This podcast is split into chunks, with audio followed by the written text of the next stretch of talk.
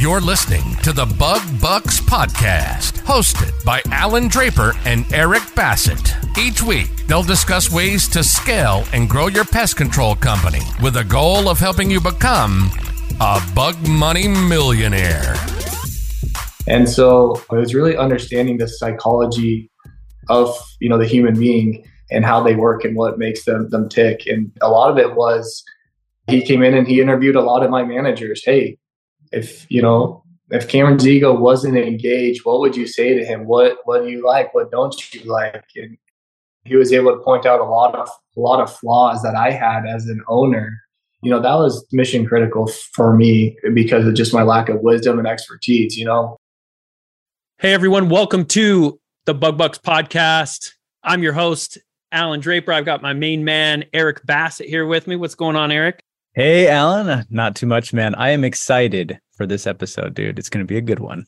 Yeah, great episode in store. Somebody that I look up to in the industry, very large company that does very well, lots of moving parts there. Before we get to him, I wanted to remind everybody about our Facebook group, Bug Bux, B U G B U X. Make sure to join it. I think we have around 3,300 PCOs in there. Also, there's been some rumblings in that group and elsewhere about some additional tools that Bug Bux is going to be providing in the coming months. So I'm not giving out too much info right now, but there's going to be some really great resources that we're going to be unveiling for PCOs and specifically for PCOs that are trying to scale their companies and get to the next level. So be looking for that and again, make sure to join our Facebook group. There will be more details in there. B U G B U X. I'm excited for our guest today. It's Cameron Bodden. And Cameron is the owner of Hype Farm Premium Home Services, which is actually the parent company to seven successful brands. Among those brands are Green Mango Pest Control, which most of us have heard about, Coconut Cleaning, and Agave Auto Glass. Welcome to the show, Cameron. Thank you excited to be on here with you guys. Okay. So, in full disclosure for the listener, this is our second take at this, but now now we we have a practice round. So, we got to the point where we were talking about things that I felt were so important to the average PCO to you know, to the individual trying to scale their company and our connection wasn't great. So we decided we're going to start from the top because this is information that you need to hear and frankly it's it's a conversation that will definitely help me. But you know one thing that I didn't mention the first time around was you know I want to hear about how you specifically got into the pest control industry and then I want to hear about Green Mango and we'll kind of take it from there Cameron. Yeah, so I was recruited like most people into the pest control industry by my business partner is now Dusty Williams I was recruited by him after my mission to work with Moxie. And he kind of got me my first little taste into it. Essentially, my plan was to be in real estate like my dad. And that was utilizing aviation to show land. And so as, as I was growing up, I'd watch my dad, you know, show investors land in a helicopter all, all day long and seeing that he was having fun flying helicopters and making good money. And I thought, wow, man, I want I want to do that. And so when I was in high school, I went and got all my aviation licenses, including my helicopter, because when I got home from my mission, it was like, hey, I'm gonna, you know, I'm gonna join the family business. And so when I got home in 2009, most people understand where the, the market was in 2009 and it wasn't a great time to become, you know, or to join the, the industry of real estate. And so I had to pivot there. And that's when Dusty is like, hey, come recruit with me for Moxie. And at the time, you know, we were working with Jason Wallen, who I look up to and I think is, is an amazing guy. And he was pretty much the same, like, dude, here's the, the card, like fly around wherever you want, put on these basketball tournaments, take people out to dinner and just make sure there's there's guys here um, when the summer starts. And like I was just like, what the heck? He's giving me this credit card to go, you know, free gas, free food, free everything. I love basketball. And so I guess I got uh, I got hooked pretty quickly. And you know, shortly after that, us, you know, I just decided like, hey, we can we can do this. You know, I hate to say better, but we can do this differently, and that's how it started, man. Dude, that's so wild. I love the difference in stories that happen for like certain types of PCOs. You know, like you have like the door to door side of PCOs, And then you have like the technicians, the guys who like used to work as a technician for a company that eventually just kind of run their own companies, run their own businesses. But yeah, some of the some of the stories from door to door guys are always just kind of wild and it's kind of fun, you know. I was going to ask how long into your pest control journey did you kind of branch out and and go after your own company? Well, so what's funny is I spent I think it was like six or eight months recruiting with Dusty, all these guys, and then right before the summer, I was like, you know, your worst nightmare. I was like, this doesn't feel right. I'm not doing it. I'm not going out. Dusty went out, and I stayed back and started a little mobile detailing company. And after that summer, Dusty came back and was like, hey, like, you know, let, us do our own thing. So mm. I was in it for a grand total of six months, and it was just all the fun parts of recruiting guys. That's crazy. So you actually never knocked for Moxie? Never. but I hung out with Jason awesome. Wallen and, you know, recruited some guys for him and had a great time, man. I, I love Jason. He's a great guy. Well, yeah, I mean, you learned a lot about a very important aspect of door to door. That recruiting's tough, man. There's a, I have a bunch of guys that they're like, you know what, I'm not going to recruit. I'll knock doors all all dang day. I'm not going to recruit. So that's funny that you got that experience without knocking. Did you guys bring the door to door side into uh, Green Mango? Yeah. So the first five years, that's all pretty much we knew how to grow. And yeah, and then after that, we kind of moved into what we're what we're doing now, more towards traditional marketing. But yeah, the first five years, you know, I was on, we were knocking doors and trying to recruit sales teams and playing that whole, you know, song and dance. Yeah, that's cool. Anybody that lives in Arizona, they've heard your commercials on the radio and seen your marketing efforts. What was it like? Do you guys do any door to door still? We do in North Carolina, but not here in Arizona. No. So, what was that transition like moving guys that do door to door? You know, there's so many benefits, and it's it's a tough game. But what was that transition like switching to more traditional methods of marketing? For us, it was life or death. I mean, we were horrible at. You're saying like it's hard to recruit. We were good at recruiting, but the retention aspect of it, we were just we were horrible at. You know, Dusty, my partner, he's a creative, and I'm more of an introvert. That's just mm, you know systems and processes guy, and so you know, but I know how to have fun, and so does Dusty, and we have all the helicopters and planes and boats and all that stuff to recruit people with. But once we get them in the door, just that's like the retention of it. And so we were just blowing through summer sales teams every single year paying out you know large commissions and trying to wear all the hats didn't know how to manage people didn't know how to put leadership in place. And so you know i remember you know i was spraying a house in maricopa which i don't know if you guys are familiar with maricopa but you know i'm in the backyard talking to dusty and i'm just like dude we got to figure out a way to to fire sell this thing. It's just not working. You know these how does anyone make money at this and then luckily we, you know, just kind of caught some breaks on some of our, you know, Dusty being the creative that he is, just like, let me, you know, let's try a couple different ways. And we had, I don't even think we had the money to start like radio and all that stuff, but we are just like, hey, if we could sell, I can't remember the exact amount of accounts at, the time, but it was a low enough number to where like, let's roll the dice on this and see if it works the first month. And luckily it did. And so we slowly transitioned off of doors and into traditional marketing. And like I said, I mean, if our marketing efforts didn't work, Green Mango definitely wouldn't be a business today for sure.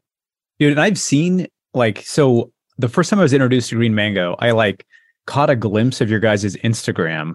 And dude, I am super jealous. It looks so good. Like just Nothing. the whole aesthetic of the entire thing. And I'm not a big social media guy, but I love marketing just because the whole idea of just putting out something out there and having somebody look at it and it appeals to them and it draws them in, you know, and it like helps with the whole buying decision and, and customer experience.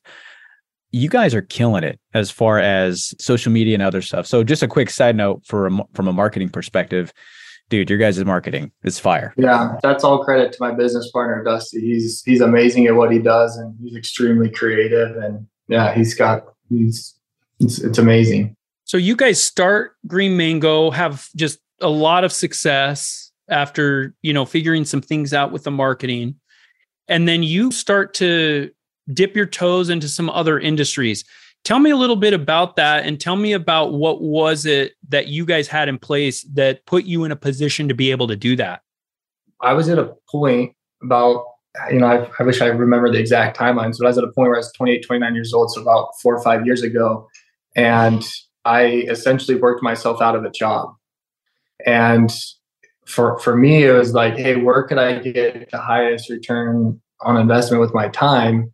And I felt like anywhere where I put it into the pest into the pest control company, like yeah, of course, if I put my time into it, I would get you know X amount for for the output. You know, I was kind of bored with all this time. I felt like opening up these other service companies, I'd get a higher ROI on my personal time. And so, because of the people that we had in place and the structure and our traditional marketing of accounts, uh, you know, about the same amount of accounts flowing in each year, I was happy with that. And I felt like, hey, I can go start these other service companies. One, because there's a demand, because our service was so above the rest in quality of essentially what the consumer was receiving from the service itself. People were expecting or asking us, hey, you guys know a good pool company? Do you know a good alarm company? Do you, you know, have anyone that's cleaning the carpets and all this stuff? And so that's where it became an idea is like, hey, let's venture out and open up these other companies because people are asking and we have a, an amazing large customer base that's that's wanting it so you know what you're describing sounds like the dream of a lot of pcos you know like all of a sudden you know they built this company they've got the right people in place and they've got other customers that are asking them if they have any referrals for other types of business and they just think wow like I've got I've got free time. Like I'm not required to be in my pest control company. In fact, sometimes being in my pest control company, I'm just stepping on toes now, right? You know, I should get out of here and invest my time in something that give me a way better ROI and I can start building the things that people are asking me about, right? That's amazing. That sounds like something that I think probably every PCO listening would love to get to. And you mentioned a little bit about like having the right people in place so you could do that. Do you feel like that has more to do with the people that you hired in the first place? And so I look back on the different things that I've done in my life, and I feel like one of the most critical things that I've done is hire a life coach to essentially just give me a different perspective. And I'm more of a hands on learner. Like I didn't do very well in school. And I just you know, but hiring this guy one on one time every single week for an hour, he was able to explain, you know, just like you're saying, proprietary methods of training people. It's not, it's just what incentivizes people. What is ego? How do you validate someone? What do most people like? What's the psychology of a person and what helps them stay motivated? All these different things. And so through that training, you know, I, I paid him for two years to coach with me once a week. And it, they were intense coaching sessions. Each session you know was recorded and he made me turn in notes. We'd review the notes uh, to make sure i understood the principles. And then each week would have a handful of assignments of how to implement those things.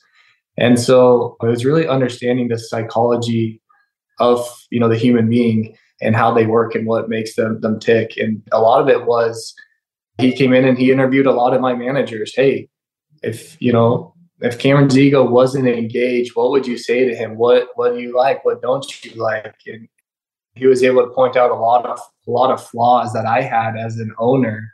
You know, that was mission critical for me because of just my lack of wisdom and expertise. You know, like we talked about at the beginning, I didn't work like I've never worked for anybody else in my life. I've graduated high school, went on my mission, came home, uh, you know, got into pest control a little bit, started the detailing company for myself and started Green Mango. And so I haven't like that's one, you know, that's that's one of the things that has been challenging for me is I it's been hard for me to to, you know, live a day in the life of someone that works for somebody else. And so when I was able to have someone open up the floor to people that work with me to where they felt comfortable explaining, hey, Cameron, you know, one of the biggest things, which I'm sure a lot of people have experienced this, but one of the most common complaints was that when Cameron's walking around the office, he would engage in conversation and then start multitasking on his phone. Because at the time I was, you know, running five other companies. And so my phone literally constantly, like, like a lot of us, I'm not saying anything special. It's like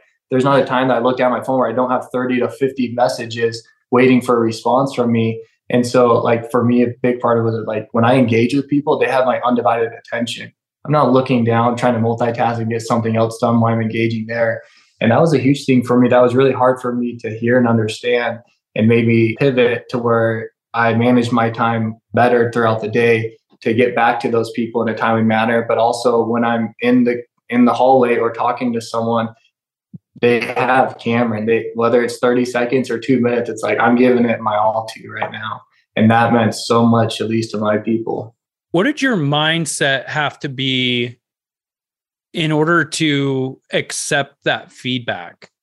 I think it's really natural for business leaders or owners for us to feel like, hey, we've got it all under control. We know everything, right? We we we don't want to feel vulnerable. And what you did is you basically said through your life coach, it sounds like, hey, where are the holes? Where are the flaws? Which I think is such an important aspect, so, such an important part of becoming a successful entrepreneur and business leader. Because I always say that a business can't attain a level that the leadership of that business hasn't attained. So how did you get your mind right to to because even as you were saying that, like yeah, people were saying I was multitasking, wasn't paying attention to them. Even I started to feel defensive. You know, how, how did you get beyond that? You just have to want it. And that sounds so corny, but like at the time uh, before we started these companies, I was in a I wouldn't say depressed because there's people in my life that do suffer from real depression, but it was depression for me in the sense of I just spent five years literally probably on average working 16 to 18 hours a day, right? For five years straight, except for Sundays. And now all of a sudden people are in place and I have 18 hours of free time. Like that going from there to there, it's actually really depressing. So there was a lot of things in my life that were empty and I just knew I needed something. I felt like I hit the, you know, the ceiling and I needed to take that next step. And so, you know, wanting it. And then, I mean, this guy's not cheap. You know, I, I spent over six figures a year with this guy to coach me. And so when he's going to tell me something, it's like, I'm bought in. That was, you know, his price was enough for me to feel the pain. And truthfully, my managers, it was a rotating door. People were coming and going, and you know that cost me a lot of money. And so it's like, dude, I can either, you know, keep going with what I am, or I can make it change. Like, what do I want to do here? What do I want my legacy? And so it all comes back to wanting it and understanding that this is a small price to pay. You know, I think it's really tough for PCOs to learn how to swallow your own pride and realize that in a lot of cases, when you have issues in your company, you might be the problem. Like you might be the bottleneck, you know, you might be the limitation, right? Because it goes completely opposite to a lot of the energy that you try to put into your business in the beginning, right? In the beginning, you're like, dude, this is all on me. I'm the only thing that can, I'm the only person that can make this happen. Like I go out, I kill it. I'm going to get this thing done. I'm going to grow this business. And you almost are trying to like kind of avoid any kind of negative thoughts because you're so scared that as soon as you open yourself up to thinking that way, that everything that you've built is going to come crashing down. Right. Yeah. And it's so funny how much of a weird limitation that is because you you realize like, wait a second, it, it's not going to come crashing down. In fact, the only way for me to actually build on top of this is if I accept my flaws, you know, my limitations, the things that are kind of holding me back. Right. And I like that you had an opportunity. I mean, and some people might think that this sounds crazy, but you know, you had an opportunity to pay somebody good money, hard-earned money, right? To tell you that. And then you thought, dude, like if I don't take this guy's advice, if I don't do what this guy's trying to teach me, it's a waste of money, right? You know, and it's one of those things that I don't think really gets talked about enough. You know, like it, there's this weird dichotomy between being confident enough to run a business but also being humble enough to understand that some of those faults are what's keeping you from growing. Absolutely. Yep. I think it's hard for people that start their own business to turn over the reins because we mm-hmm. think that, you know, hey, this is my baby. I started this. I'm in the best position to run the company. And I think that holds a lot of PCOs back I remember talking to a guy, it was a couple of years ago, and he'd been in the business for a while. And, you know, he's like, Hey, Alan, I need help growing my company. And I said, Okay, John, perfect. What did you drive to work today? What did you drive? And he's like, Well, I drove my my service truck.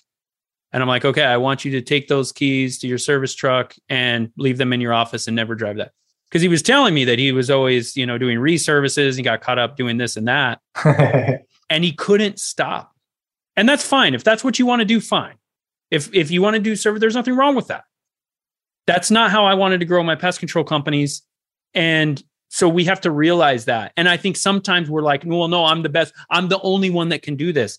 Now you have to be Cameron, you have to be a master delegator, right? You have to be this guy that can, and there's a lot that goes into that. There's a lot that goes in that, including getting out of your own way. What was it that allowed you to be able to basically hand Green Mango over to non founders and trust them with your baby? What allowed you to get there? I love podcasts because they're real. And so I don't want to put on this perception that it was one person and it's been roses. I've gone through three different people that have each helped and hurt Green Mango as the COO, right? And so, but at some point, like I didn't have a choice. It was, hey, I got five other service companies that I'm starting that I have to do this. There's no choice but to have you take the reins and do this. And so, just like you're saying, it's no different than, hey, turn in your keys and never touch it again. And you can't go do a reservice. Guess what? Because you don't have a rig in the back. And so, put yourself in that position where you're burning the boat and people will sink or swim. And then, you, you know, there's a lot that goes into that. I'm not encouraging you just to do it without, you know, all the correct indicators and KPIs and bonuses and everything that goes into it. But if you really want that, you just got to, I mean, you got to trust people or else you're going to be, you know, you're going to be the guy that's on the truck when he's 80 years old and, you know, eating what you kill. And if that's for you, that's for you. But if you're wanting to grow and scale, then you just can't do it. You got to let go.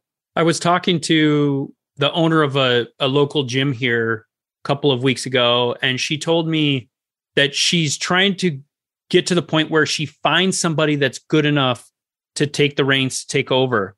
And I told her that it has been my experience that before you feel confident in that decision, you have to make that decision. The confidence comes after that decision. That you have to say, here, you know, you have to basically go out on a limb, say, hey, I'm going to trust you. You do your homework, make sure they're they're capable and but especially that first time, that first company or that that first branch or whatever it is that you're handing to somebody else, it's hard and it doesn't matter how perfect that person is for the role the confidence, and at least in my experience, has been that I allow them to take over and the confidence comes with time after that. Has that been your experience in allowing people to kind of fill your role and just take that position in the driver's seat? That's what you have to do, right? And I, to that person, I'd say, Are you perfect? Have you made any mistakes as the one that's exactly. in charge that cares the most? And so that's where, you know, if you're an operator that's on the truck trying to get out, I mean, do inversion thinking. If someone's going to come in and ruin your business, how would they do it? And then just reverse engineer it. But most importantly, like, what do you want out of that person? What indicators do you want them to hit? And be okay with that because that's where a lot. That's where I failed a lot. I'd have this notion in my head of what what I want them to do. That's not on paper. That's not quantifiable. That can't be tracked. And then they come in, and then I'm upset because they didn't do it how I, you know, had this grand vision in my mind, like that poor soul, you know what I mean? And so you need to be very clear on the expectations, the job titles, every detail of what you want, and then go let them fail and have, and have, you know, those, which I haven't been great about and we're getting better, but quarterly evaluations of where they're at as opposed to just, hey, it's been six months, you know what? This just isn't working, man. You're not, you're not where I want you to be what, where did you want me to be? I don't really know, but you're just not there. You know, like how how many times have people done that? And so that's why I love the inversion thinking and going through it that way, and then just clearly defining your job scope and and what you want out of it. And the hardest thing that I've had to do lately is, you know, is it about time or is it or is it about the end result? And I think most of us, if we're in the right mindset, would say, "Oh yeah, of course it's the end, end result." But when you have a salary person getting that end result done in three hours, it's like, ah, can I have got two more hours out of them? So that's kind of what I'm fighting with right now. But I think if we're being true to ourselves, either the goal is set too low or you need to set it a little bit higher for that person but what's what's the end result and you know is it time put in or is it the you know the end result so you know it's kind of crazy you know because we i have a really tough time with handing things over to other people. You know i feel like a really heavy sense of responsibility when it comes to certain aspects of my business. And part of me isn't even afraid of of other people not doing it as good as i do but just putting that much weight on other people. You know it's almost like i, I like it's my company. I'm the one that should carry that weight you know and so i just don't want to give it to anybody else right and now i'm hearing you explain some of these things i'm kind of realizing that you know the weight is kind of equal to the opportunity right and i've had really big opportunities in my life and to have that opportunity i have to kind of take the weight along with it you know and in order to really give the other people in my business opportunities i have to be willing to kind of shed some of that weight and let them carry it around for a little while because that weight will teach them something, right? And they're going to make mistakes and they're going to have a tough time and they're going to mismanage things and mess up and and have a, difficult, you know, issue with with other people and they're going to be able to go through all the same things I went through, which is what crafted me into being the business owner that I am. It just seems so funny that I'm trying to protect these employees from having to quote unquote go through all those things and all I'm doing is preventing them from growing into good, well defined business people. Right. So, you know, I, I love the idea that you're kind of embracing failure and embracing the aspect of letting them take a chance. That's awesome, man. And here's what I'd say like, even if they perform their job at 50% and they took away I don't know if you're saying it's full time, eight hours a day. Like, can you not make that up with those extra eight hours that you have?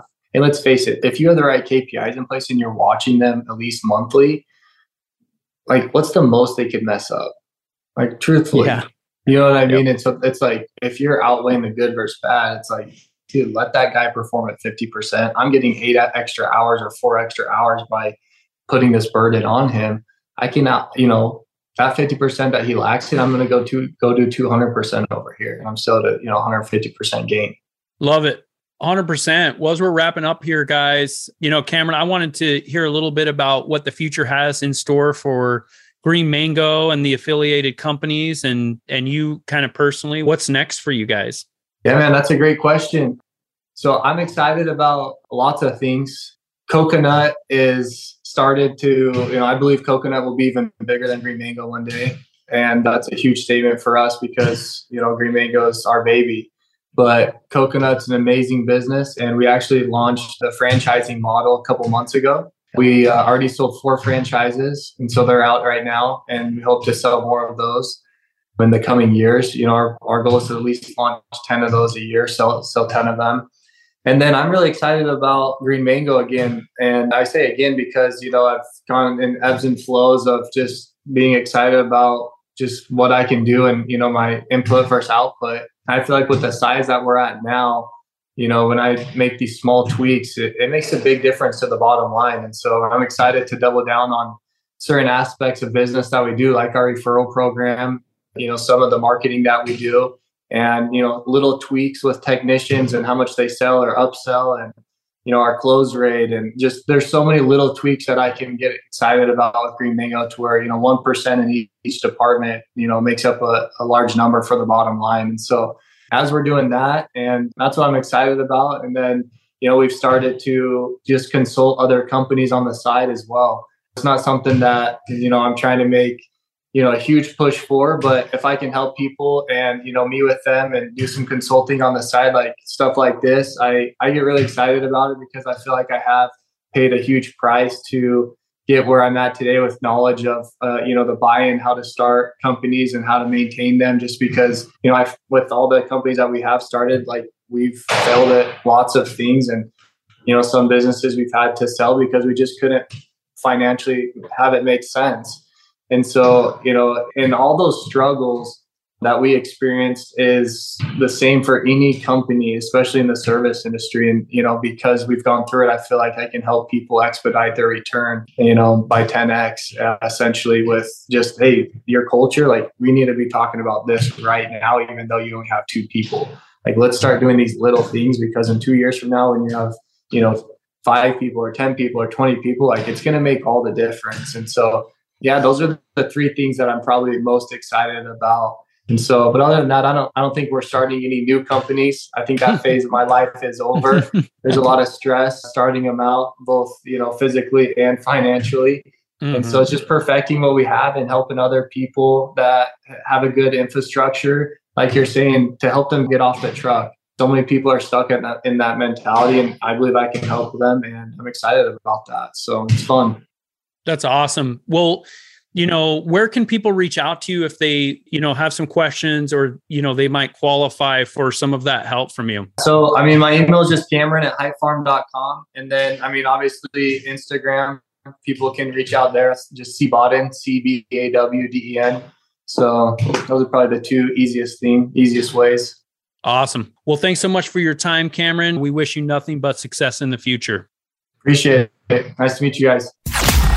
Thank you so much for listening to the Bug Bux podcast. If you enjoyed today's episode, please show your support by subscribing and leaving us a five star rating. Thank you, and we'll catch you on next week's episode.